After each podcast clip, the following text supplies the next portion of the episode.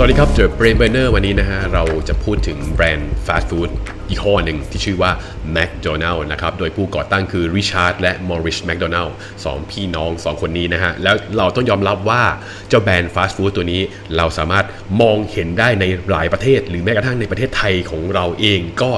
สามารถที่จะเห็นได้ครับผมตัวนี้ โดยที่ว่า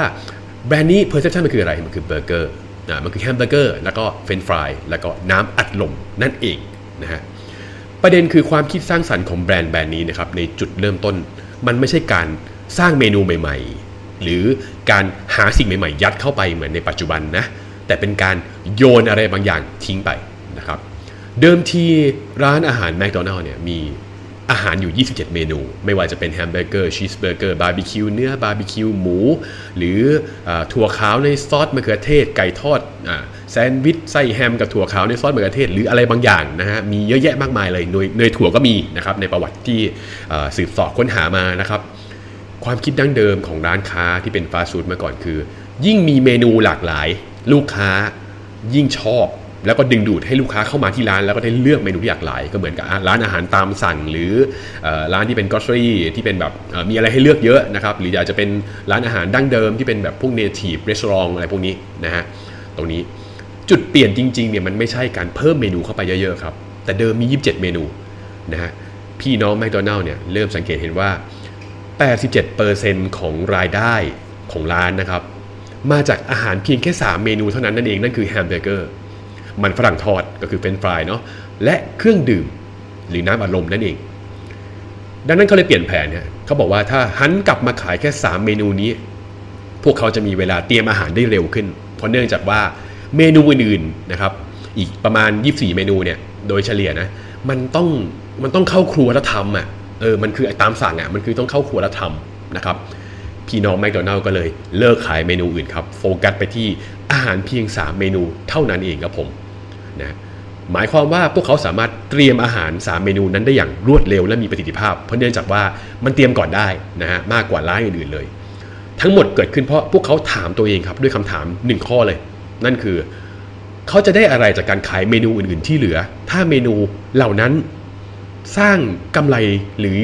รายได้ได้เพียง 13%จากร้านค้าที่เราเปิด อีกอย่างหนึ่งไอ้อีก 87%ที่เป็นรายได้หลักๆเนี่ยคือ 3 เมนูนี้ และพนักงานในร้านเนี่ยทำอาหารเหล่านั้นได้เนี่ยทันทีเลยเหมือนกับจัดเตรียมได้โดยเร็วนะครับ พนักงานสามารถส่งมอบอาหารลูกค้าได้ในเวลารวดเร็วนี่คือข้อดีของมัน ผลก็คือยอดขายของ McDonald ครับผมเพิ่มขึ้น 2 เท่า และก็จากนั้นก็เพิ่มขึ้นอีก 2 เท่า มันเลยเกิดกลายเป็นจุดกำเนิดของอุตสาหกรรมที่เรียกว่าฟาสต์ฟู้ดนั่นเอง พี่น้องแมคโดนัลล์ปฏิบัติตามหลักสิ่งหนึ่งที่เรียกว่าหลัก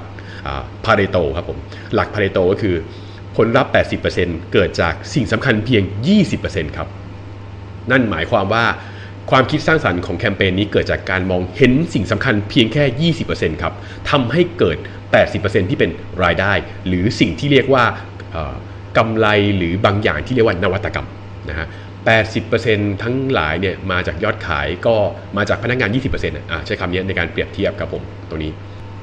ทีนี้ย้อนกลับมาที่การประชุมครับ เราจะเห็นว่าส่วนใหญ่เรามักจะยัดไอเดียดีๆ เข้าไปเยอะแยะมากมายทำให้ประชุมมันยืดเยื้อนะฮะมันก็ เป็นข้อตรงข้ามกับกฎของพาเรโตนะครับกฎพาเรโตเนี่ยมันคือมันตรงข้ามกันเลยนั่นคือ หมายความว่าเราควรจะคิดให้เหมือนกับพี่น้องแมคโดนัลล์นั่นคือการตัดสิ่งที่เกินความจำเป็นออกไป แล้วโฟกัสในสิ่งที่มันสร้างรายได้และสำคัญจริงๆนะครับ ตรงนี้เราควรต้องคำนึงถึงกฎนี้ครับผม การเพิ่มงานให้ส่วนต่างๆมากขึ้น อาจจะกระจายงานทำให้งานเหล่านั้นมันยุ่งเหยิงนะฮะ ให้เราสังเกตไว้นะครับกฎนี้มันง่ายมากเลยนะฮะนั่นก็คือผลลัพธ์ 80%เกิดจากสิ่งสำคัญเพียง 20%เท่านั้นเองครับผม กลยุทธ์ที่ดีเกิดจากการตัดใจโยนบางอย่างทิ้งไปดังที่เดวิดโอกิวีได้เคยกล่าวไว้นั่นเอง นี่คือกฎของการนำกฎพาเรโตไปใช้กับทุกสิ่งที่อยู่ในชีวิตของเรานั่นเองครับ